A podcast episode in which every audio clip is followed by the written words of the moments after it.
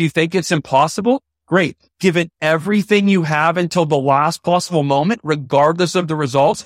Watch what happens, watch who you become and watch what becomes possible after that.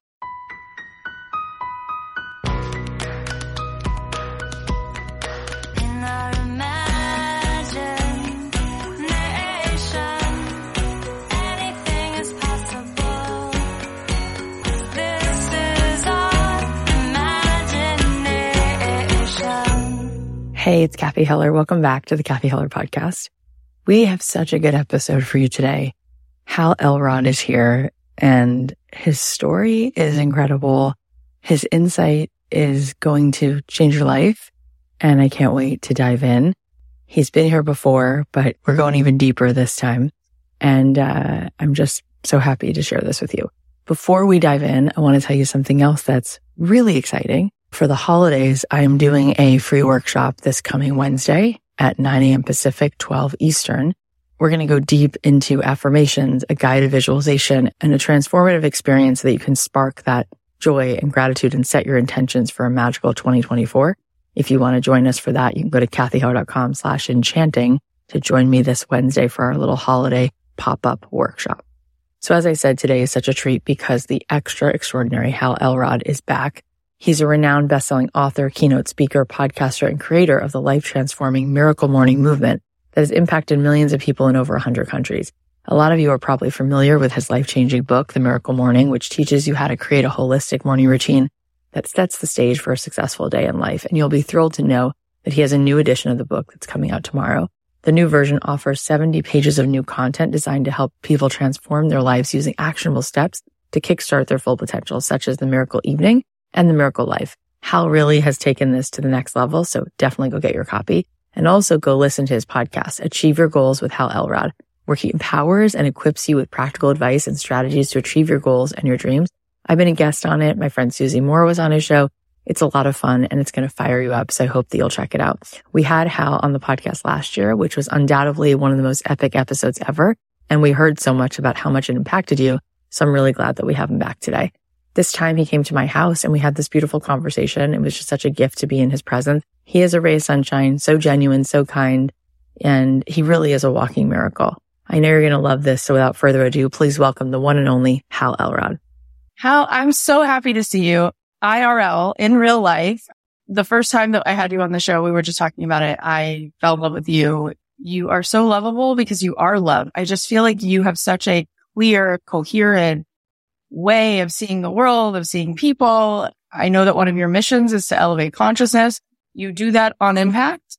So I'm so glad you're sitting here in my house. Thank you for coming. I can't put it into words, Cathy. Like I am so happy. And I, I told you, I just on our first podcast, I like, I had never felt so much love toward not just another podcaster, but like, you know, very, very few human beings, especially like that quick. And yeah, it was, there's, there's something special here. There's something special. Yeah. And I think partly because of this book, mm.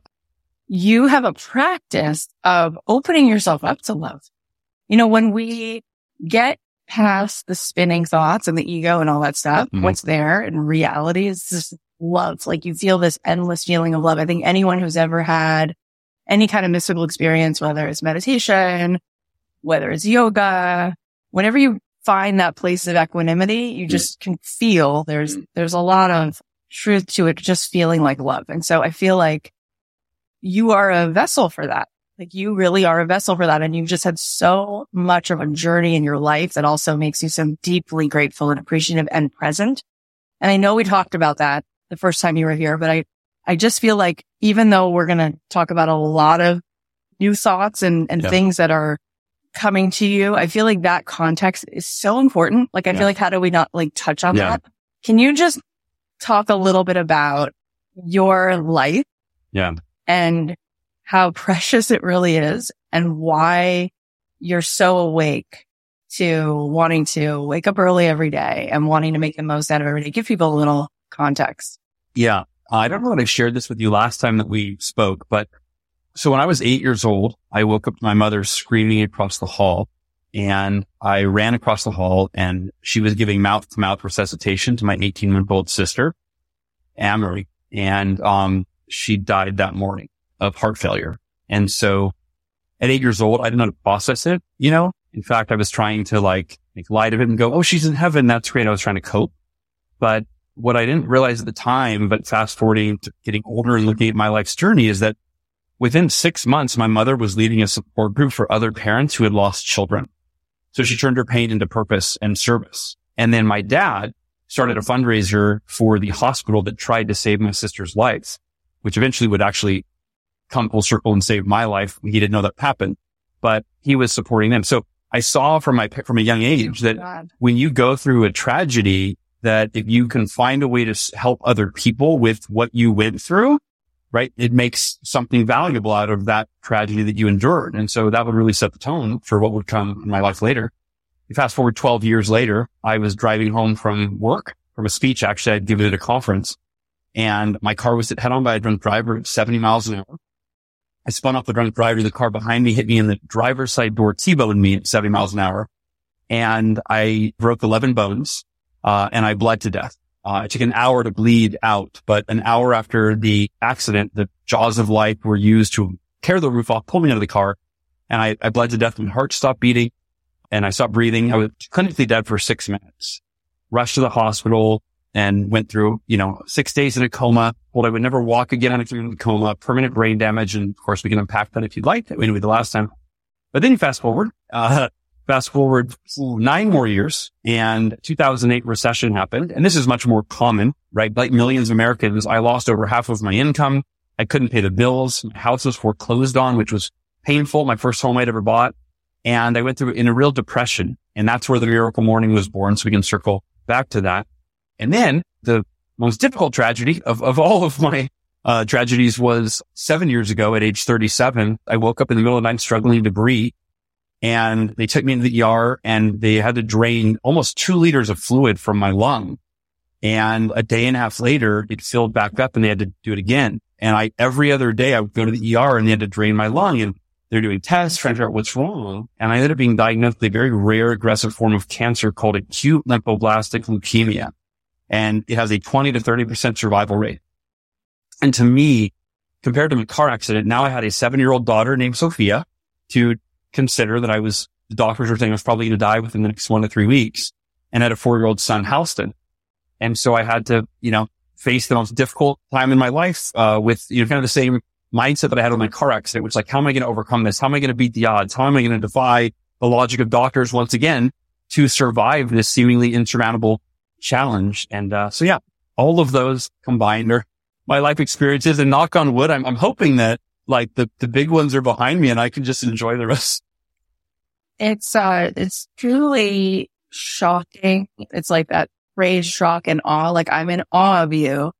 And one sentence of one of those stories is enough for somebody to be traumatized, for somebody to have a whole history that unwinds because of one moment of any of those stories. And, and all of those stories and all that comes with those stories you have experienced, which is really, really hard to wrap my mind around. And it's awe inspiring. And it feels to me nothing short of this miraculous life, like that you've been chosen to go through these things because there is some unbelievable way. It seems sort of superhuman for sure that you go through these experiences and then have this capacity to find treasure and make meaning and then help millions of people to access more of their potential, more of their appreciation, a more fulfilling life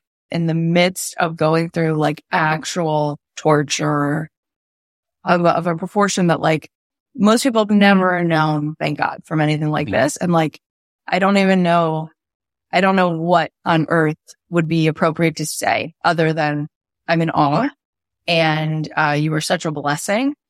And it's such an incredible gift that you are you and that you, you choose with your will to keep choosing to find whatever's the highest perspective. And, uh, and here you are. And we're here to talk about this book. And it's like, this book is just one thing one of the gifts that you've given to the world from everything that you experience. And you're still such a young person. It's like you've lived so much life. You've lived the life of thousands of people's journeys in one life, but your response, right? Your response to life is like an Olympian. It's like an Olympic level. It's like if, if somebody could play in different sports, the Olympics, you are the gold medal. The sport called life. It's like you, you are the Olympic lifer. And so what a gift to learn from you, whatever you've, you've surmised and how to make the most of it. And so then here you are living like a normal Friday and we all, we have the experience of knowing like just a regular Tuesday can feel like heavy or we can feel caught in a slump or unproductive. And you have found a way to help people to really like elevate their lives. So you started to write this because of your practice in 2008. Yeah. So what was the beginning of this? Like, what's the beginning of the practice that became this book? Yeah. So it, it was definitely not a book idea. You know, it was as right. organic as it could be where, um, so I was my lowest point, definitely not physically I, I had hit a lower point physically with my car accident, but, uh, financially I was at my lowest point. And, and I actually, I wrote about think it was Miracle Morning. I've written a couple books, but, um, it was why debt was worse than death. Because in 2008, I was mentally far more distraught than in 1999 when the car accident happened. And I think it was because when I came out of the coma and I had to face this unimaginable reality, right? It wasn't going to get worse. It was like, this is it. You just were dead a few weeks ago and now you're alive and now you're going to heal. Wow. You may never walk again and you might be in a wheelchair the rest of your life, but right. And so of course, very difficult news to hear. But in 2008, things started to get bad. I started losing clients and go, Oh, okay. All right. This economy, maybe it's, it's more than I, I thought that I create one economy. I'm very empowered and, you know, oh, I'm actually losing clients and I am out of control of that. Maybe this is really real. And then I lost more clients. And then all of a sudden, okay, now I can't pay my bills. This is scary. Like I don't, I, have never dealt with this before. I don't, I don't know what to do. And then I lost another client, right? And so it was this downward spiral that I had never ever had to deal with, right? It would almost be like being in a car accident over the course of six right. months, right? Right. Slow motion. Yeah, slow motion. Yeah. And so I'm like, I don't know what to do. I'm not equipped. And then all the fears of like, I can't support myself. Am I going to be homeless? Like, yeah. what, what am I going to do? And then also I was a success coach. That's how I made my money. So this identity crisis of like, who am I to coach anybody? So not only do I need clients, am I even qualified to have a client? I, am yeah. not successful myself. So it was just, I was a mess. And I finally confessed. I, I hadn't pulled anybody too because like, um, you know, I, I, don't know. I was, I think when you go through to, something, just, I, I turtled up, right? And like, yep. only my fiance, is now my wife, thank God she stayed with me. Only she knew, my parents knew. But she said, call one of your successful friends and ask him for advice, sweetie, because I can't help you. And I hate seeing like this. I don't know what to do. Maybe they can help you. And specifically my friend Jon Berghoff, she said, call Jon and ask him for advice. So I called Jon and I'm looking for advice on how to make money and turn my finances around. And he says, Hal, I want you to listen to this Jim Rohn audio and I want you to take detailed notes. I go, what the, is he going to tell me how to make money and turn my business around? No, but it'll change how you approach your life and how you think about life. And it, will like, they'll teach a man to fish kind of thing. It'll, it'll teach you to fish. I go, dude, I, I was looking for some financial strategies, but okay. So I listen to Jim Rohn audio and I hear a quote that becomes the catalyst for the miracle morning and changing my life faster than I ever thought possible. Jim Rohn said, if you're listening to this, this is worth like writing down, really internalize this. Your level of success will rarely exceed your level of personal development. And I had maybe even heard it before, but at that moment, it landed in this different way where I quantified it. And I went, okay, wait a minute. There's two parts to that statement. Your level of success will seldom exceed your level of personal development. So the two questions that came out of that for me, I, I go, okay, well, what level of success do I want? And not just in business, but every area of my life. If we're measuring success in myself and I have relationships, right? On a scale of one to 10, I want level 10. Like everyone does, right? We want to Uh, there's an innate drive and desire within all of us to fulfill our potential. Yes. So like, well, I want level 10 success. Got it. And then the next part of this statement is, well, it's not going to exceed your level of personal development. So then I said, okay, well, where's my level of personal development? And the way that I define personal development is a vague topic is or term That's who are you becoming? What are the knowledge, the knowledge you're acquiring, the skills you're developing, the mindset you're nurturing, right? Like who are you developing yourself to be? And at that time in my life, I was in desperation, scarcity, fear mode. So I go, I want level 10 success, but my level of personal development is like a two, like maybe a three or a four on a good day. And I believe this is the disconnect for 95 to 99% of our societies. Everybody wants level 10 success in every area of life. Very few people have a daily personal development ritual that ensures they become the level 10 version of themselves. So in my mind, I went, okay, I've got to go, I'm going to go online. I'm going to Google what do the world's most successful people do for their personal development. I'm going to adopt the best practice and I'm going to theoretically become that person to turn my life around. And I Googled for like 30 minutes, an hour, and I had six practices and I got overwhelmed because I go, I can't do all of these. Like which one's the best? And I'm reading articles for and going back and I don't, I don't know. I got confused and overwhelmed. And then thank God, literally God, I believe was like, well, no, no, no, don't give up. Do all of them. I thought, what if I wake up tomorrow 30 minutes earlier or 60 minutes earlier and I did the six most timeless, proven personal development practices that the world's most successful people have sworn by for centuries. That would be the ultimate personal development ritual that theoretically would enable me to become a level five, six, seven, eventually a level 10 version of myself that had the knowledge, the skills, the habits, the qualities to create everything I want for my life. And I thought it would take me a year. I was like, I'll give myself a year to turn this around. And in less than two months doing these six practices, which we can come back and unpack later, but I more than doubled my income. And I want to highlight this because that was in 2008 at the height of the Great Recession when banks were crashing, homes were crashing. And I was doing up until that point, that morning routine, what 99.9% of people do, which is point at something as to why they're not where I'm failing because of the economy. My business is failing because of the economy. But when you point at something else, you completely lose power to make any change. Right. And I went, I pointed at myself. I go, Oh, wait, what if I become the person that can thrive in the worst economy? That's what I'm going to do. And in less than two months, I more than doubled my income. I would be in the worst shape of my life. Haven't had exercise in six months to committing to run a 52 mile ultra marathon Oh because I hated running. And I thought, what better way to become a level 10 version of myself? And my depression didn't take two months to go away. It started going away on day one. And the reason I believe that is, is I had been feeling hopeless for six months, increasingly hopeless. And when you feel hopeless, that's the recipe for depression, right? Because it's not going to get better. What, what's the point? Nothing's working. Right. And on day one of my miracle morning, I went, wow, if I start every day with this much energy and clarity and I keep gaining knowledge, it's only a matter of time before I become the person that can turn this around. And I went to my wife. This is the bow on the story. I said, sweetheart, I remember I met her in the hallway. I went, I, I signed on a coaching client for the day. I said, swear, I signed on two coaching clients today. She goes, congratulations. Good job. I said, no, you don't understand. We've more than doubled our income since I hit rock bottom six months ago. It's all because this morning routine. It feels like a miracle. She goes, without skipping a beat, it's your miracle morning.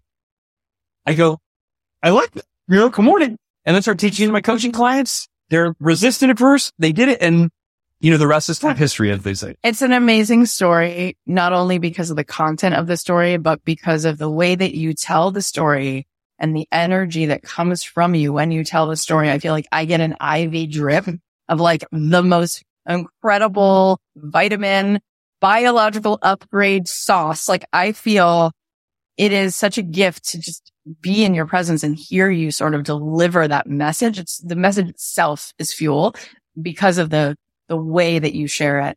So are you talking about the savers? Are those Yeah. the, the things? Those are six practices. Yeah. So it's amazing to me that you heard Jim Rohn say this and then were motivated to go do that research. And then you were the person who said, well, what if we just put this all together? Like what, why hasn't everyone thought of that? And what, that's so genius. And then, okay, well, what if I woke up earlier and I did these things? And so let's, let's unpack a little bit about these savers and you've been practicing them now for a while. So like 15 years. what you've learned about how to really do them. Like what's really the crux of doing these savers, right? Yeah. So a lot of times people read things and they don't really still access, right? What's at the heart of it. So I'd love to hear what are the things that you, you do that make up these savers? And then what makes you feel like you've actually dropped it and landed and you're actually doing it in a way that actually you see the change in your day? Yeah. Well, I'll start by saying that a lot of the savers are, or some of them are woo woo. like, Okay. you know, visualization, you know, visualize, right? Yeah. You know, affirmations, those are so cheesy, you know, meditation. Eh, like I'm trying to get results, not just feel better, right? And so for me, uh, I'm very left brained. I'm, and as I learn these practices, I go, I need to adapt them to all be very practical, very actionable and very results oriented, right? I don't want to visualize something just to feel better or affirm something to delude myself into That's fair. thinking, right? Yeah. And so the savers, by the way, didn't start as the savers. Of course, it was the six practices. And the first was meditation, which became the S in savers, which is for silence. And I'm so glad that it did because I also pray during my miracle morning, right? So my period of silence is prayer and meditation. And occasionally I'll do a breathwork app, right? Which is also a form of silence. But that starts your day by getting you centered and lowering your, literally lowering your cortisol Yeah. levels and then opening you up to hear the wisdom of God, the universe, your own higher, you know, thinking. But, but we don't hear it like today's world. We normally start the day. There is no space for silence. It's like you grab the phone right. and now silence is gone. Whether you're visually or auditorily stimulated, either way, you're stimulated and you're not, there's no space for you to hear the, get those great ideas. And so intentionally starting your day with peaceful, purposeful silence is crucial. Now in the new book, I go further because one of the things about the savers, when I first started the miracle morning, like I started writing the book probably six months after I started the practice, maybe even three months, probably six months. And so I was, I was a novice in all of the savers. It's been 15 years. I've done them almost every single day. I mean, over 4,500 miracle mornings, like 6.2 days a week, Oh almost every day. And so I've explored every type of meditation practice and then, and then developed my own. So in terms of silence, in the book, I teach something called emotional optimization meditation. It's something that I think I made up. I always hesitate to say that because you think you made something up and then you read like Think and Grow Rich. You're like, oh, they said this in 1937. I thought it up. So, but anyway, but, but it's my own meditation where instead of just following your breath, right? There's benefits to meditation in terms of you follow your breath, you clear your mind, et cetera, et cetera. Again, being results oriented. I go, I want to be able to identify what's the optimal mental emotional state that would serve my highest good today based on what's on my calendar. So if I've got to give a keynote presentation in front of 500 CEOs, I really got to be present, confident, and right. So that's the state I'll meditate in in the morning. If it's Saturday morning, my kids are coming out in an hour, I'll get in a playful, fun, loving, silly state. If my spouse and I, my wife and I had an argument the night before, you know, and let's say we didn't make up before bed, that's always the goal, but sometimes it doesn't happen. And I know she's triggered. I was, and I know she can come out of the bedroom going, you know, I literally met, I, I say meditate and marinate are almost interchangeably, right? But I'll use this emotional optimization meditation technique where I'll identify, okay, the state I need to be in, I need to be in a state of love, forgiveness, empathy, compassion. And then I, in the book, I teach you like, here's how you get into that state, like some steps to do that. And then I'll set the timer for five minutes, whatever. And I'll imagine her coming out of the bedroom and me feeling these feelings of love and empathy and remembering last night's argument is, it's insignificant to this relationship that we have. And so I need to let that go and see her for who she is and what she means to me. So I'll rehearse it in the morning. And so uh, this meditation practice, yeah, it enables you to hardwire these optimal emotional states so they become accessible at will.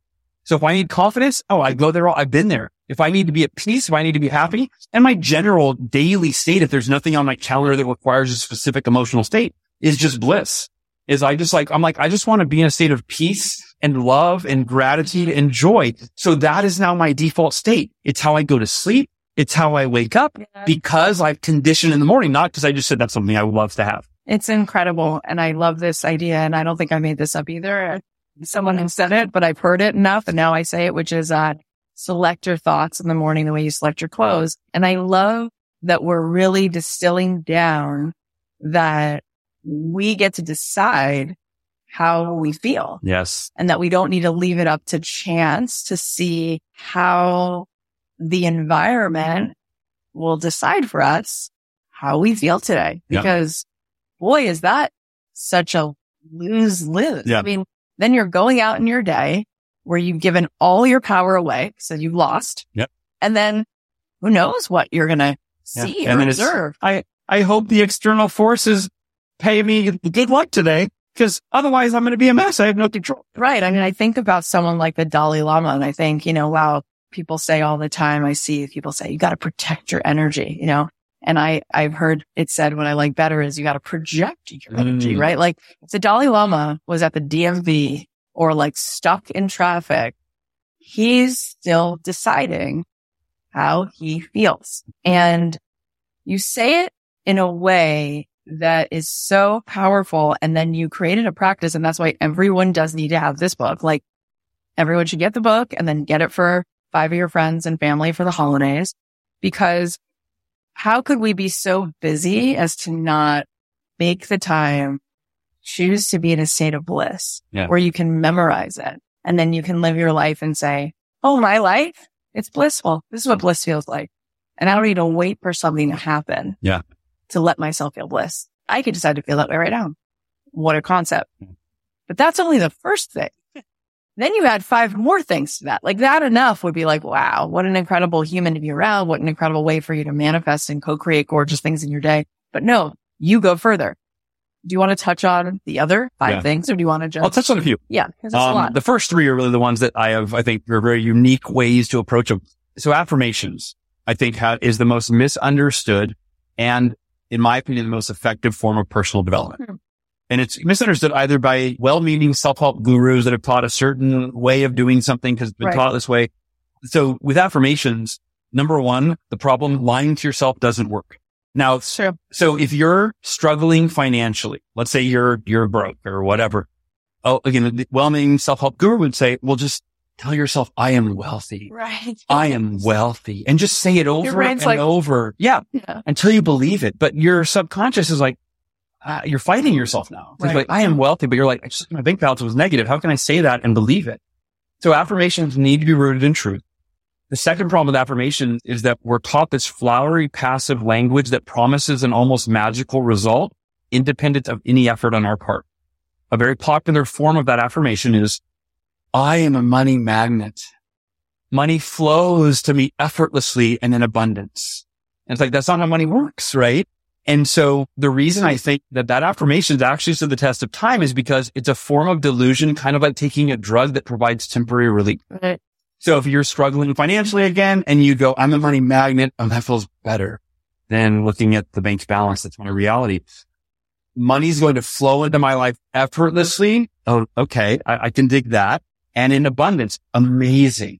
And so those affirmations is like taking a shot of tequila every morning, right? You're like, I feel better for a little Yeah. bit. I feel better for a little bit. So in the new book, I break down, I walk you through how to create affirmations in three very powerful steps. And again, practical, actionable, results oriented. Step one, affirm what you're committed to. So don't say, I am wealthy. So I'm committed to becoming wealthy or I'm committed to increasing my income by 30% this year or I'm committed to earning an extra hundred at that rate. Very, what are you committed to? Cause that's all you're going to get your life. Right. And now, by the way, it could be a commitment to an outcome or it could be a commitment to a process or an activity. So for example, you could say, I'm committed to losing 20 pounds by the end of this year, no matter what. There is no other option. Or you could say, I'm committed to running for 20 minutes on the treadmill five days a week, no matter what. There's no other option. Either way, you're going to get closer to that outcome that you're committed to. Step two, why it's a must for you. Affirm why it's a must for you. So what are, what's the reason or the reasons that are so compelling that, that even when you're tired or you don't feel motivated, you read the reasons you're like, I don't feel motivated, but it doesn't matter because I'm doing it for these things and these people that, that are so important that I'm going to do it. And then step three, affirm which actions you'll take and when. And that's where the rubber meets the road, where you go, okay, here's what I'm committed to. Here's why. Okay. But what are you going to do? And when are you going to do it to ensure that that commitment becomes a reality? And so that affirmation formula, I apply that to my role as a father, my role as a husband, my goals. Every goal I have follows that formula. My financial goal. What am I committed to? Why is it a must? What am I going to do? My fitness goal. What am I committed to? Why is it right all the way down? So here's a real life example of how I, I literally believe this affirmations formula saved my life, literally saved my life. Seven years ago, I was diagnosed with that rare and aggressive form of cancer Ay, and given a 20 to 30% chance of surviving, which by the way is a 70 to 80% chance of dying. I always say like the other side of it, right? It's like a pretty grim odds. And in the beginning, you know, I'm so optimistic. So I told my wife the day I was diagnosed, she was a rep, understandably. And I said, Ursula, I said, I know you're scared. I want you to know mm. there's a 100% chance that I will be among the 20 to 30% of those that survive this cancer.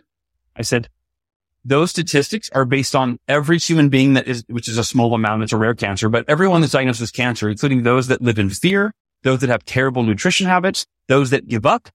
I'm none of those things. I said, I will find out what they've done to beat this cancer. I will do everything they've done and infinitely more. So I'm telling you, in my mind, I'm a 100% chance I'll be among the 20 to 30%. And that was my mindset in the beginning. And then within a few days of doing a little research, I found out that Wayne Dyer died from leukemia and I had a leukemia. And I went, Oh, Yeah, that's scary. wait, if Wayne, who's someone I aspire Right. to be as evolved as, Right. if he didn't make it, what makes me think I can? So, so all of a sudden now doubt was really deeply planted. And I went, what if I do everything right and I still die? And, and so I got really scared. And then I started thinking of, you know, my mind goes, my kids aren't going to have a dad. And, and then you know, very quickly, I mean, within probably a day or so, I went, okay, that fear is not serving me. If I am going to be this, the only way I'm going to be this is if I can infuse my cells with unwavering faith that I'm going to make it. So I used my miracle morning. All six of the savers were focused on my outcome of beating cancer. So I meditated in the state of complete healing. Now my affirmations formula I, were the anchor. I feel like these are what saved my life. Step one, what are you committed to? I'm committed to beating cancer and living to be 100 plus years old alongside Ursula and the kids. No matter what, there is no other option. And I said that every day, multiple times a day with such conviction that within a week or so, it became my reality and fear wasn't even, it wasn't even there. Cause whenever I started to feel fear, I pulled the affirmation off my bedside table and I would read it with such conviction that that became the reality. Step two, why is it a must you? I'm committed to beating cancer for Ursula because I promised her in forever and a day. I have five, there were five whys for you. I'm committed to beating cancer for my mom and dad because they lose, already lost a child. They don't deserve to lose another one. I'm beating cancer for Sophia and Halston because they need their daddy's love, guidance, and leadership. And I want to see them grow up. I'm beating cancer for myself because I deserve to live a long, happy, healthy life. And last but not least, I'm beating cancer for the millions of people who are themselves battling cancer or some other disease and may not have been blessed with the knowledge or resources that I have. And it's my responsibility to overcome this so I can help them on their journey. And those five reasons were so important to me and so compelling that when I was sick from chemo, when I was exhausted, when I felt like giving up because I was so unhealthy and so miserable, it was like, nope, I can go one more day. I can go one more day for these people, for me, you know, and so those that why got me to keep going. And then the third step, which actions will you take and when? I didn't want to do chemo because it poisons your body and many people die from the chemo. But I reached out to two of the best holistic doctors in the country and they said, because your cancer is so aggressive, your best bet is chemo. We can't help you. And so I went, okay, I have to do chemo. But, and I was afraid, what if chemo kills me? What if chemo kills me? And I went, okay, so I'm going to do chemo. And in my affirmations, it said, but I'm going to uh, maintain unwavering faith that my body is so strong that the chemo will kill the cancer, uh, but it won't kill me. And I will combine that with the best holistic practices available. I will relentlessly research and, and I said, I will not leave my life into the hands of the doctors or the medical establishment. I will take 100% responsibility for doing every holistic practice to cure myself of cancer in conjunction with chemotherapy and rebuild my immune system and my body. And I took 70 supplements a day. I did ozone sauna three times a week. I did lymphatic massage. I did three coffee enemas a week. I ate an organic diet. I read and I did I every, every my entire being and the miracle morning was that anchor every morning. All six practices were focused on beating cancer. Every book I read was natural ways to beat cancer, right? And I believe that those three steps, that affirmation formula literally saved my life. It's literally like medicine, like just the words itself. And there's a story, there's a story that is in the Talmud, right? And people say, what's the Talmud? It's like when Moses was on this mountain, you know, for all these days, he was downloading all these like beautiful nuggets of wisdom. And one of these that was then written down is this beautiful story that when God made the world before God made people, God made angels. Mm. And when God was going to make people, the angel said to God, don't, because you made such a beautiful world and everything works perfectly. The stars and the moon and the waters and the heavens and everything works. And if you make people and they have something called free will mm. and they have something called subjective truth and, you know, they don't always just operate under whatever is the most solid sort of like a rule of order. It's going to destroy everything. And of course, it's true, right? Like whoever you are, if you have ever thought about, well, what is an angel? Whether you believe in them or not, I guess an angel is something that's just a servant of, of goodness, right? Mm. It doesn't ever not do that, right? Yeah. And what's amazing is that in this story, so God says to the angels, just watch, just watch what a person will become. And I think about that story and then what you just said. And I'm like, this is what God had in mind is that you could give someone a situation like that and that your own will, your own choice of how you choose to show up with it.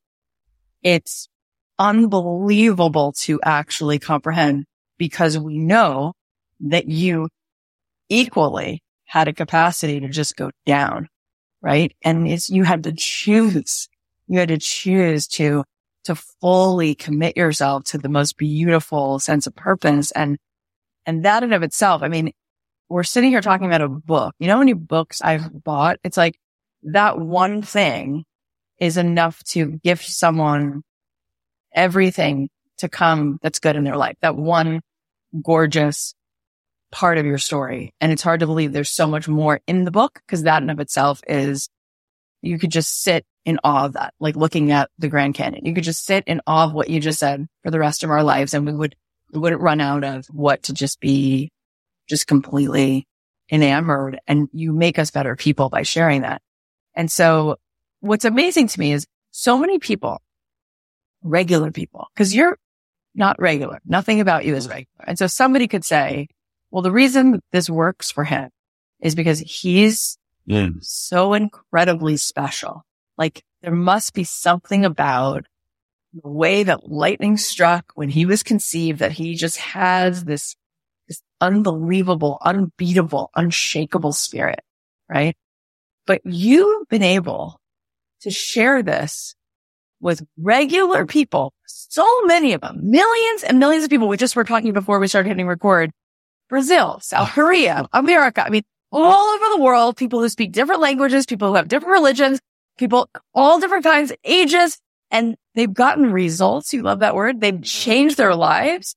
So what would you say to the people who feel like, hell, I'm amazed by you, but you don't understand. If you were inside my head at 1 p.m. every day, I've got nothing. I run out of uh, any kind of drive. I run out of any kind of confidence. I run out of any kind of purpose. And then I live most of my life kind of like that. Yeah. And I don't know how anything is going to ever pull me out of that because I'm just locked into this default. You know, I maybe yeah. go to the gym for two weeks and I go right back. What do you say? Because I feel like that's where a lot of people say, I listen to Jim Rohn. I went to Tony Robbins. No. I, I read the Course in Miracles and then I go back. I just keep going back. But you have helped so many people make a different default. Yeah. You just said bliss is your default for yeah. God's sake. So what is it that you think allows people to get out of that place, that purgatory, that place where they just kind of hang out and they're yeah. just so unfulfilled and actually read something like this and then it actually takes hold? What do you think causes that? Yeah. I think that it's because how you start your day is arguably the most important decision that you make. And if you want to improve your life or transform your life, it's transforming your morning that makes the impact. And the reason is how you start your day sets the tone, the context and the direction for the rest of your day. And so if you sleep until the last minute to where you don't have any time to become a better version of the person that went to bed the night before, right. then you're just the same person you were yesterday and the right. same person, right? Groundhog Day. Yeah. And so if you don't get better, life doesn't get better. And whereas the miracle morning, I mean, there's really, there's two kind of big picture benefits. It's the immediate, the daily benefit, which is like, okay, I started the day today and I'm energized. Like I'm ready. I'm excited. That's what I was actually thinking when you said the person at 1 p.m. that's like, Why don't I, you know, I'm not motivated at 10. I'm like, I'm not being a miracle morning. Yeah. and like, like I said, then just, no, I'm just like, I just should call this. Yeah. Yeah. But, um, but so that's the thing is that it makes every day better. You, because you're better. You start the day at your, at a better version of who you were the night before. And now you can show up at your best. That's the short term day by day by day by day benefit.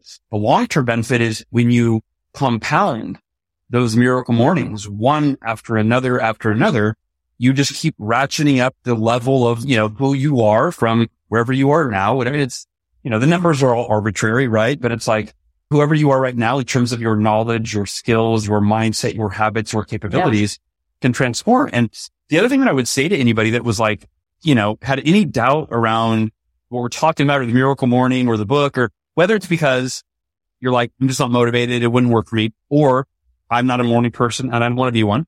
I would say join the club. First Quite literally. All, yeah. You have yeah. one. Well, yeah. But the morning piece, you know, I was asked during an interview years ago, Hal, you have millions of people at the York Morning around the world. What percentage of those people were already morning people? So this was like easy for them. It was like, oh, instead of checking email in the morning at, you know, 6 a.m., I'll do the Miracle Morning in the Savers. Easy peasy. I'm already up. Right. And then what percentage were like, I sleep till the last minute, hit the snooze button three times, never been a morning person, don't want to become one. Right. And I was like, I'm like, that's the most important question for you to know the answer to. I don't know the answer. And so I started surveying our community years ago and kind of pleasantly surprised. 72% on average of Miracle Morning practitioners said they had never believed they could be a morning person before they read the book.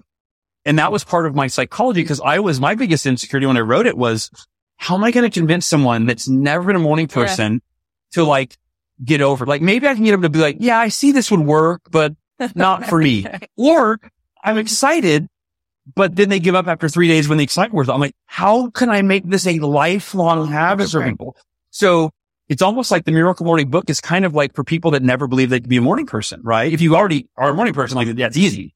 So what is the optimal time? Is it 6 a.m.? No, there is none. And that's what I love about it. So in fact, so the Miracle Morning, here's an important, I'm going to ask myself a question and answer for you, right? Which is like, okay, what does this look like? Do I have to wake up at a certain time? That's not what you asked, right? Do the savers have to be in a certain order? Yeah. Do I even have to in the morning? Could I do them in the afternoon and they'd be just as good, right? So how do I get started? Like the, you know, this kind of logistical questions. So the miracle morning can be done in as little as six minutes. And that's not hyperbole. There's a chapter in the book called the six minute miracle morning. And the way I came up with that was not for the book. It was in my own life because I have the same mentality most of us have, which is this all or nothing mentality where if you like to work out for 30 minutes, but you only have 15, you're like, I'm not going to, no point. I'll right. do it tomorrow. Right. Right. And so I would have my miracle morning where I liked an hour, but if I only had 30 minutes, I'm like, eh, if only had 20, you know, I'm like, there's no point. And there was, and I kept putting it off and just not doing it. Yeah. and then one day, I think I had like 15 minutes to leave the house and I don't, I don't remember what got me thinking, but I went, what if I did a six minute version where I just did one minute of each of the savers? So I set my timer on my phone for one minute and I sat there in silence and I just said, God, you know, I prayed for 30 seconds and I let my gut centered and I'm like, well, that was nice. Little timer went off hit it again. I had my affirmations out and I just read what I was committed to, why it was a must for me. I just got through probably two or three affirmations, but it really reinforced the most important things in my life. Tyrone. Then I visualized what I needed to do today and saw myself doing the most important thing while being in a peak emotional state, which we haven't covered visualization yet. But, and right then I was like, okay, I'm going to do this. Then I got to exercise and I stood up and I did 60 seconds of jumping jacks. Okay. I'm away. I'm, I'm like, I'm ready. Then I pulled out the book I was reading and I spent one minute reading one page, got a brilliant idea that I could apply to my life. Then I pulled out my journal and my scribing the last S and Savers and I wrote down what I was grateful for. And I sat there and I felt Amazing. deeply grateful. And I went, wow, six minutes. Yeah, and I feel like I got 70% of the benefit of the Savers. And so Amazing. you can do it in six minutes. You can do it in any order. Yeah. We all have six minutes. Yeah. We all have six minutes. You talk about how there's also a miracle evening. Yeah. What does that mean? So before you go to bed, you refer back to what you do in the morning? So uh, let me answer it this way. So the new book, the Miracle Morning Update and Expanded Edition. So it's been 11 years since the original came out. And it was a fear of like, I don't want to mess it up. Like obviously this book is resonating with people. But when you go back and watch a video of yourself from 10 years ago, read your own work, you're like, this is embarrassing. Right, like, you can always improve. Yeah. Totally. So it was this really like careful thing where I want to make sure this applies to every new person. So I don't change mm-hmm. too much, but I want to give so much that someone that's read the original book even two or three times, they're like, wow. So I added 70 pages of new content.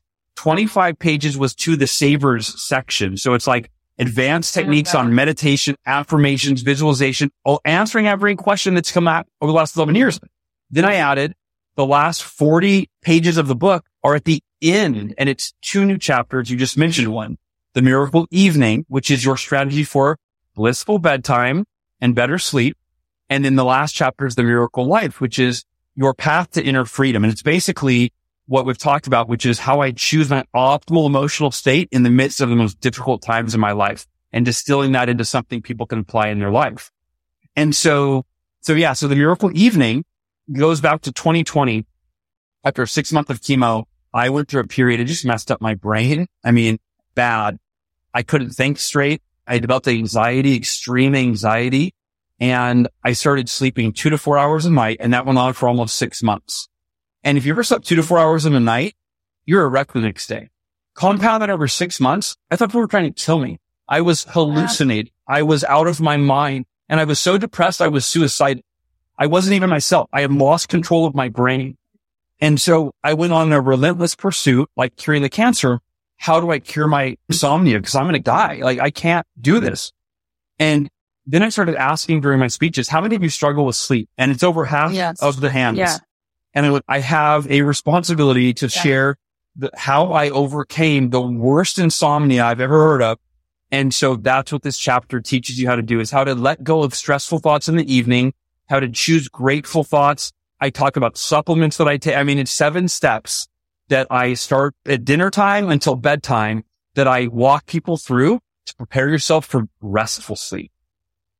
That is amazing.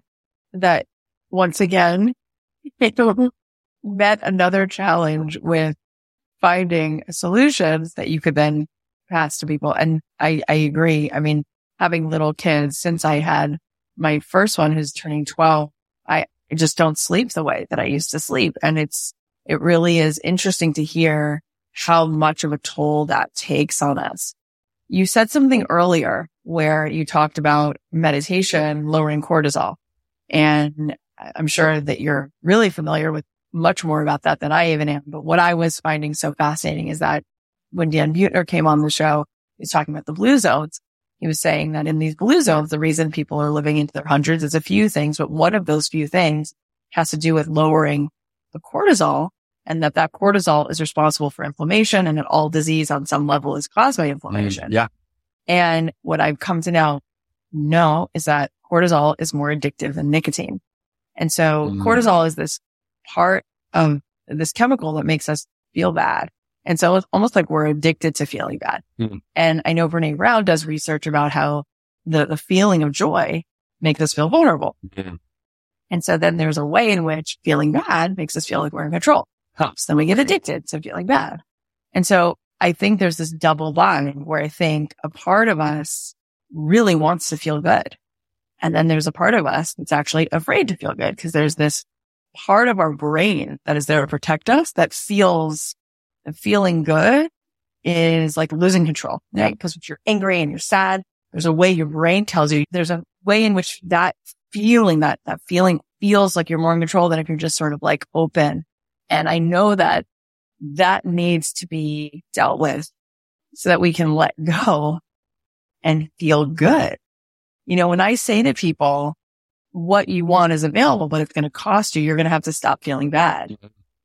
People like, they don't like that. Yeah. They want to be able to hold on to feeling bad. Yeah. I don't know if you have come across that in a really direct way, but I see that and I wonder, how do you help someone who is unconsciously addicted to like just feeling bad to welcome the opening of joy right? Because on some level, people sort of feel more in control if they're a little bit more curmudgeony, if that makes yeah. sense.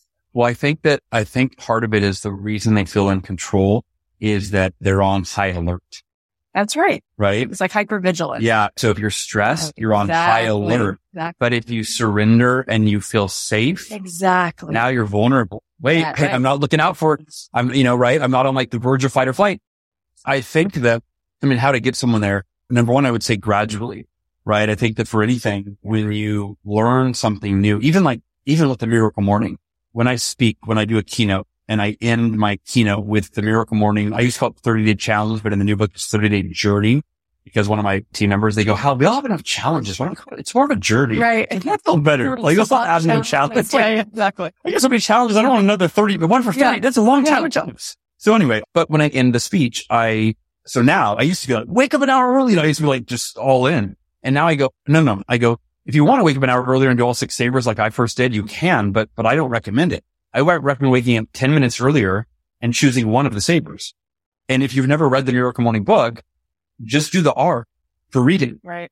And then as you're reading the book every day, it's shifting your mindset. You're feeling better. You're feeling calmer. You're feeling more empowered. You're feeling like more things are possible for you. Then you get to the chapter on silence and you're like, Oh, I'll add silence tomorrow to my reading. I'll do a miracle morning with reading and silence. Then a couple days later, you get to the chapter on affirmations and you fold that into your miracle morning. So now it's like two weeks into your miracle morning. It's just been like 10 minutes a day. Maybe you upped it a little bit each day. And now you're doing a full blown miracle morning, but you leaned into it and your mindset gradually opened up to Oh, new good. possibilities. Yes. Right. And now it's, it's like, you're like, wait, I'm getting good feedback. It's actually happening, you know? Yeah. I love that because a friend of mine said, we create, we manifest, we, we grow at the speed of safety because our nervous system, whether we like it or not, Yeah. it has an opinion and it lets you know when it doesn't feel safe. Like, you know, you get in a relationship, you're dating for a few days, you're so excited, you're on top of the world. You can picture like Tom Hanks, you know, walking down the street and just met Daryl Hannah singing Zippity Doo Dah. And then there's this moment we've all experienced where it's like, wait a minute, I'm so vulnerable. Oh my gosh. And then we kind of sabotage ourselves, Yeah. right? Cause your nervous system starts to say, what can go wrong here? Yeah. I feel really exposed. I feel really vulnerable. And so I love that you, you find a way, you did this earlier in, in what you were saying to make it accessible, to make it approachable for people. Like the six minute version of it makes it approachable. And what you just said, I remember when I met Jon Kabat-Zinn, who's like one of the masters of mindfulness. And I said, what about someone who's going through a lot of acute pain? Maybe they're grieving. Maybe somebody just passed and it's really hard for them to even approach mindfulness and this idea of just being still because they're, and he said, yeah. So I would say, um, don't even take it on. Do it in a way that's so gentle. He said, Mhm. like, instead of sitting down and saying, I'm going to meditate Yeah. now when you're literally, you know, going through the throes of something so, so, so hard. How about I'm going to leave my phone at Mm-hmm. home for two minutes and just go let the sunlight hit my face. Yeah. And then I'm going to go right back. I'm going to let myself pick my phone up. Or how about I'm going to walk down the beach and I won't be sitting there still, like, you know, feeling my breath, but I'll just be enjoying that. And I'll, I'll let myself have that for three minutes. And he's like, and then what happens is you start to build the muscle where you start to teach your nervous system that it is safe. Yeah. To feel good and to sustain feeling good. And I think you're such a phenomenal teacher and author and coach and all the things because you have to meet people where they are. And this practice, you've broken it down into ways that it does. What I also want to ask you though is, and you touched on it, but a lot of people, they're cynical and they, you know, you said like actionable and results, right? And I think that's really important because I think a lot of people will sometimes, if they don't feel that you can get them to a result, it feels too woo. Yeah. But when you, when you look back now at the years that you've been doing this, how much of the miracle of your life has come through action Mm. and how Mm. much of what's really gorgeous and divine and, and a blessing in your life has just come right to you in a way of synchronicity. Yeah. In a way that you can't really explain in some kind of mystical way. How much is really because of this resonance, this energy, this electricity that, that allows for some kind of transcendental connection and how much is coming through your assertion of action? Yeah. I would say it's 50 50 Really? and I would use the word co-creation, okay. right? Cool. And to me, I forgot what book it was, but it was, or maybe there's a parable, right? Where it's like, I prayed, you know, God, like, come help me. And then You like, the bow. yeah, exactly. Yeah, Yeah, yeah, yeah. it's like, no, you No, have to no, no. take action, dude. You have to do the thing. Right. And, you know, my follow up book to the miracle morning was the miracle equation. And the miracle equation is a concept that I had created long before the miracle morning when I was in sales. I actually originally created to break an all time company sales record that something no one had ever done before. And it really combines the woo with the practical. It's the two decisions that move your biggest goals from impossible to inevitable. And the two decisions are number one, unwavering faith and number two, extraordinary effort. And so it's maintaining unwavering faith and that faith can be in God. It could also even be in just yourself. It could be in luck. It literally is just in some unseen, this, you know, force, right? The serendipitous force. And then the other piece of extraordinary effort. So I'll maintain unwavering faith that I can do it, even if it doesn't look like it, even if I'm not on track, even if I, I, got knocked down three times. I'll get up a fourth, right? I'll maintain unwavering faith. I can do this. I can do it. I don't know how, but I'm going to keep trying. I'm going to keep going.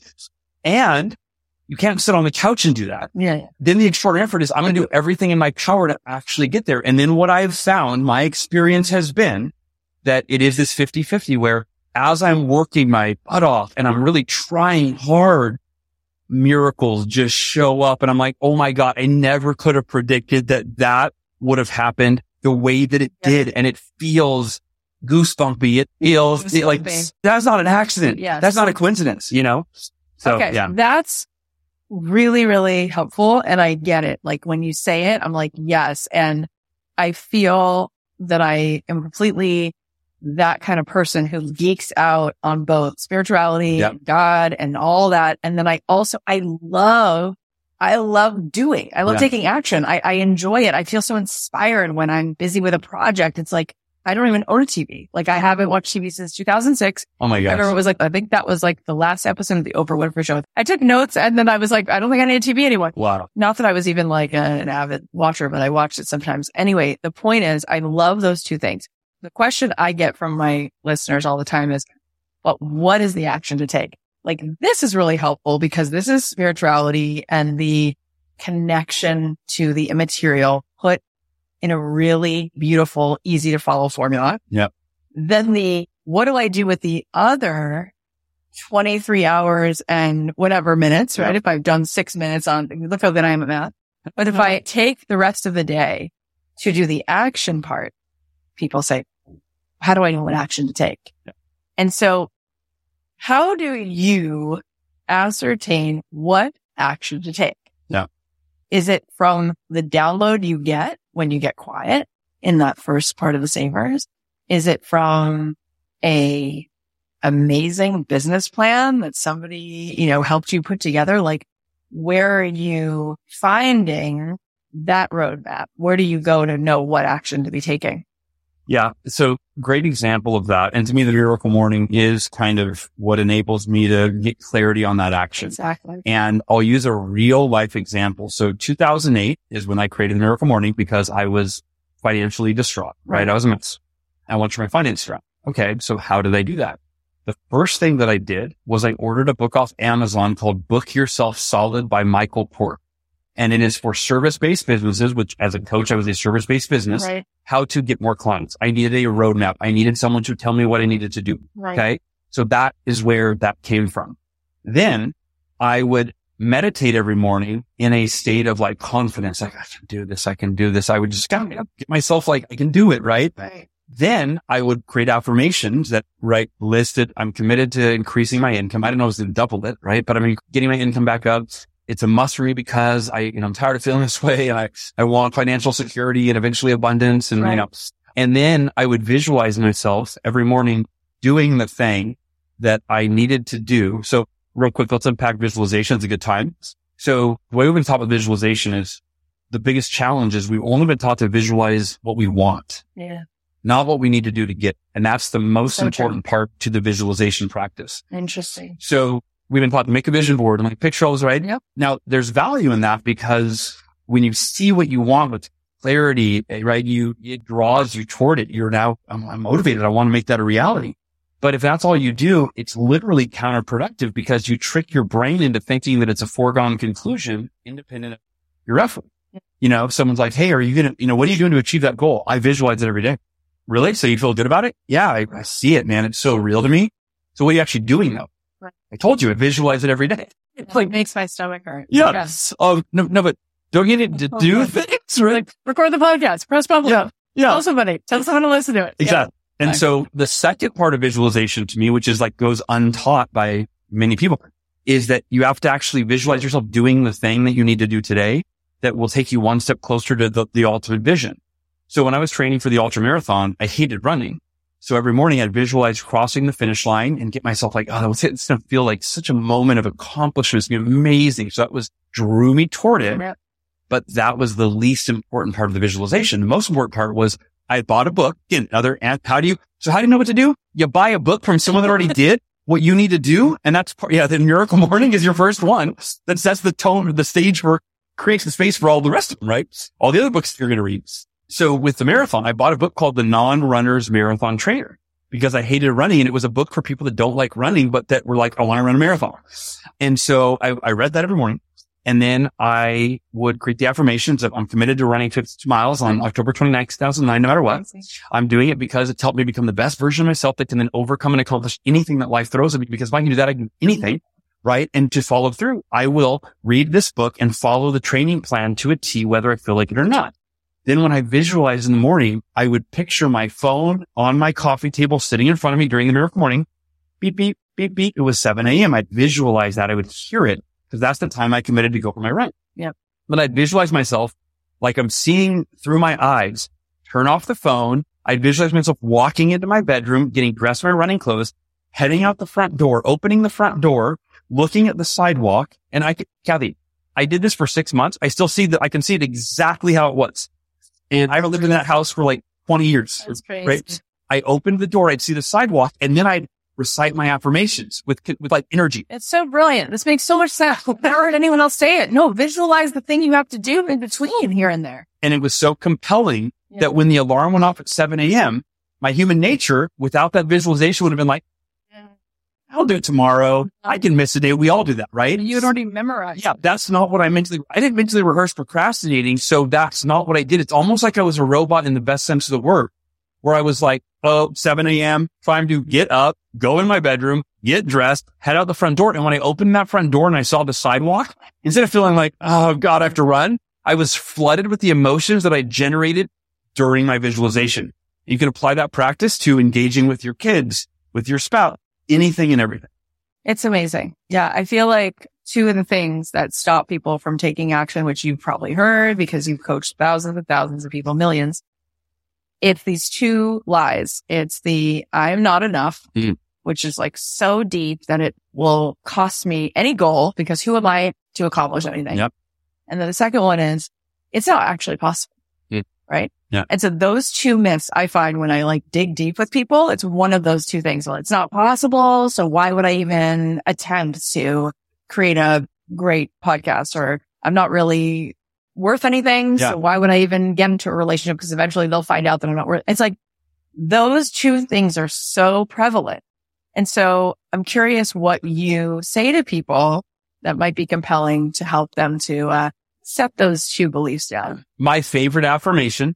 Yeah. And I want to make this clear. In the, in the book, it's very clear that the formula that I just gave y'all is only one formula. It is my favorite formula, but I create affirmations like, here's how I define it. An affirmation in simplest form is nothing more than a reminder of something that you want to keep top of mind. That's it. So the affirmation formula that I shared to me is like a very much, I want to improve my life in these measurable ways. Here's what they are. I'm committed. Here's why. Here's what I'm doing. My favorite affirmation is I am just as worthy, deserving, and capable of everything I want in my life as any other person on earth. That's it. And I affirm that every day. And here's the thing. We are all just our younger self in an older body. I'm a totally insecure, like I, I struggle with fear. And it- like in high school, I was never the popular kid. I always was picked on. I right. I'm still that kid in a 44 year old body. So, you know, the affirmations of her like, it's like exercising every day. You need to do it. Right. But I still have all the same fears and insecurities that I've always had. I'm just able to overwrite them. I guess that's the difference, right? They're still there, but I'm like, no, yeah, I, I get it. Little voice of doubt, but I'm just as worthy, deserving and capable of what I want as any other person on earth. So watch me, right? I'm going to show you. so that affirmation is really, really crucial. And then in terms of the second piece, it's not possible. So that I mentioned my follow up book, The Miracle Equation. I quote Jim Rohn that book, but different philosophy. Jim Rohn said, and I'm paraphrased, the purpose of a goal is not to hit the goal. The purpose of a goal is who it makes of you by trying to achieve it. So gorgeous. And so that for me was a game changer where I went, Oh, if the real purpose of a goal isn't achieving the goal, let me explain, let me unpack that for a second. Like, let's say you make a bunch of money. Which is huge. That statement is so big. That's not the purpose. It's like, what? No, because the money gets spent, right? And then you are who you were. That's why lottery winners that get a bunch of money, Yeah. right? Then they go back to, right? Because they, didn't grow. Only the growth lasts forever. Let's take a parallel of two different people. They're both working towards a goal. Let's say it's a sales goal, whatever. Person number one, on day one, they meet this wealthy person and they buy the entire amount that both of these people were shooting for for the entire month long goal. Person number one's like, Oh my God, I hit my goal. Everyone's like, you're the winner. You're amazing. And they're like, I'm taking the rest of the month off. Right. Person number two works their butt off, gives it everything they have, has to overcome challenges and obstacles, feels like giving up, but doesn't give up, keeps going. And maybe they fall short of the actual measurable goal at the end. Who benefits more in the long run? Yeah. It's person number two because the growth, who they became is far more valuable than that short-lived goal the other person achieved. So here's the point. If you think it's impossible, great. Give it everything you have until the last possible moment, regardless of the results. Watch what happens, watch who you become and watch what becomes possible after that. Yeah. We just, uh, when we moved into this house, we have a movie theater downstairs and I was like, what's the first movie we should watch? And I was thinking, what have my kids not seen? What would be fun? And we watched Rudy, which Yeah. of course is, and that just makes me think of Rudy, right? Because it's like who he became by working that hard to get on that football team and to get into Notre Dame. And, you know, he kept getting rejected. It's like, that's the prize. Like, look, look at this person. And then look what that showed so many other people that they could do. Totally. I guess it like rounding out the conversation. Real quick, I just have to mention go this because it was nostalgic. The first speech I ever gave up the Miracle Morning was Rudy Ruettiger's warm up. And Oh my God. it was a 15 minute speech at this event. Rudy was the headliner and I warmed up for him.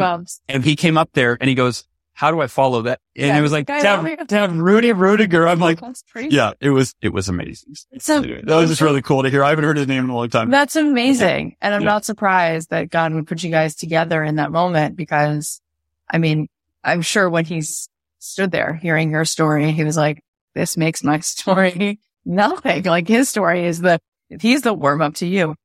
I feel like these days, right? Life is always hard. If we looked at any page from history, we'd always say like, oh, that was such a hard time. That was Yeah. such a hard time. But I feel like there is a way in which now, because you and I are the same age, I'm also 44. We're like, I think about like, you know, what life felt like in 1988.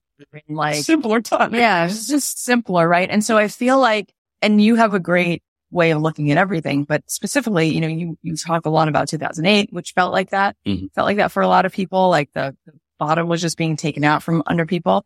And I think right now it feels like world and the economy and, and it starts, our mind very quickly goes to this place of like, all of this seemed great. This was a great thing to, to think about personal development and building, building a, a life and building my destiny. All that sounded great about it four years ago before COVID, right? Yeah, and now yeah. since then, it just fe- feels like we're all in this like washing machine Totally. and it's very easy for people to say, I don't even know what the future looks like. totally. Like, where are we going to be? What's going to happen? It Yeah. literally starts to feel like very, very scary and overwhelming. And so being a person who has overcome so much that feels really personally overwhelming, what is your personal take for people right now in this moment who would like to build a beautiful future and build a beautiful family and build a beautiful business? I mean, I had a friend say to me, he was dating and he's like, I don't even want to look for somebody to meet because like, I don't want to bring kids into this world. And I was like, oh my I've God, that's that. such a sad Yeah. thought. And then Yeah. my friend's daughter, she's about to graduate from college and she's like,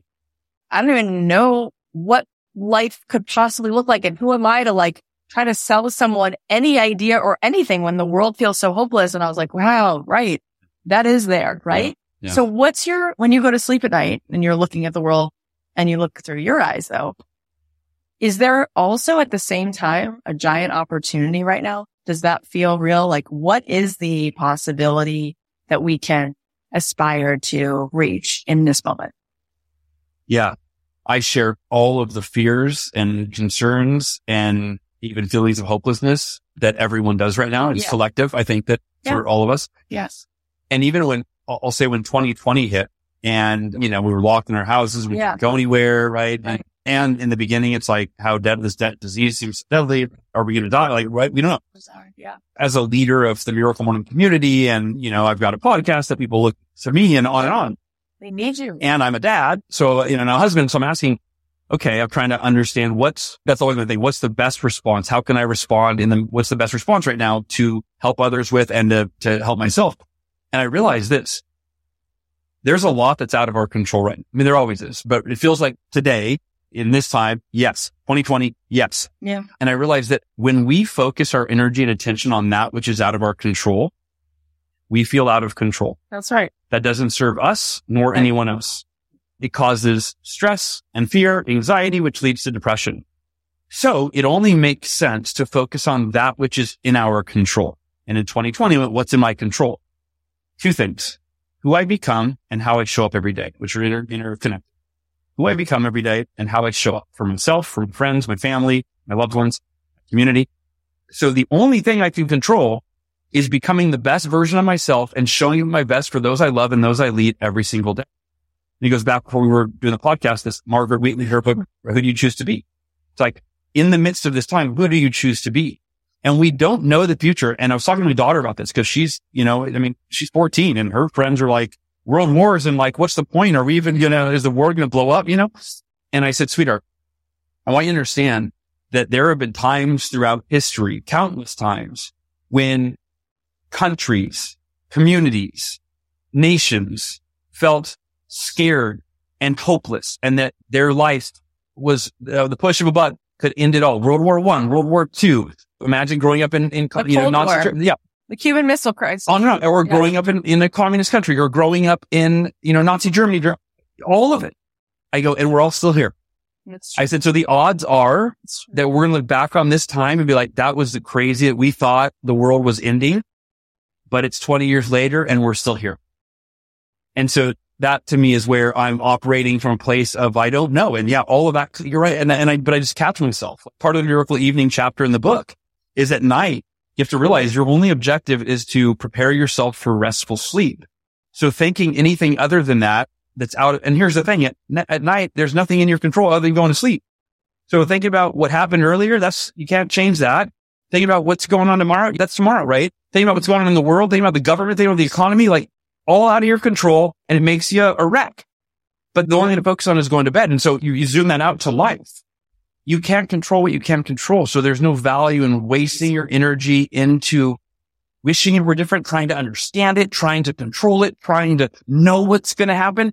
Just wake up every day and dedicate time to becoming the best version of yourself so you can show up at your best for those you love and those you lead. And here's, I don't know if this is a morbid, but here's the way I've been thinking about it.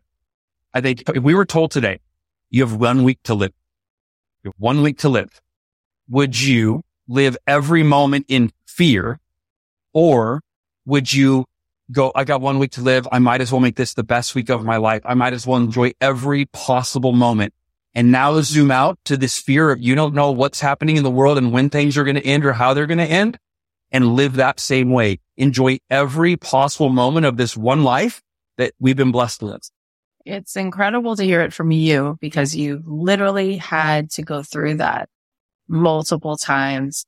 And what strikes me about you and your story is that every time you've been met with this overwhelming, just giant mountain of what is out of your control, it actually becomes what reveals even more good and more light which then goes on to help millions of people. And so I think that that's what is always also possible is that we've seen through history that when the darkest things happen, you see just like when there's something in the body and then everything rushes to Yeah. create healing and wholeness.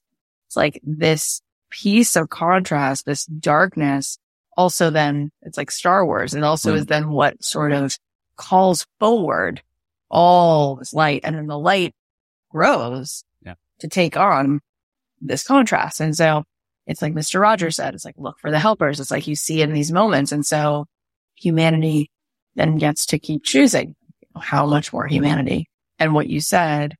Only you really can say what you said with that kind of authority because you have lived that. You've walked that. And so there's a way in which your words, the way they pour over people, it enters the heart because you speak it because you already lived it. And so I just want to say, like, I just hope and pray that you continue to live such a long life that you realize as you live your life, what a tremendous blessing you are.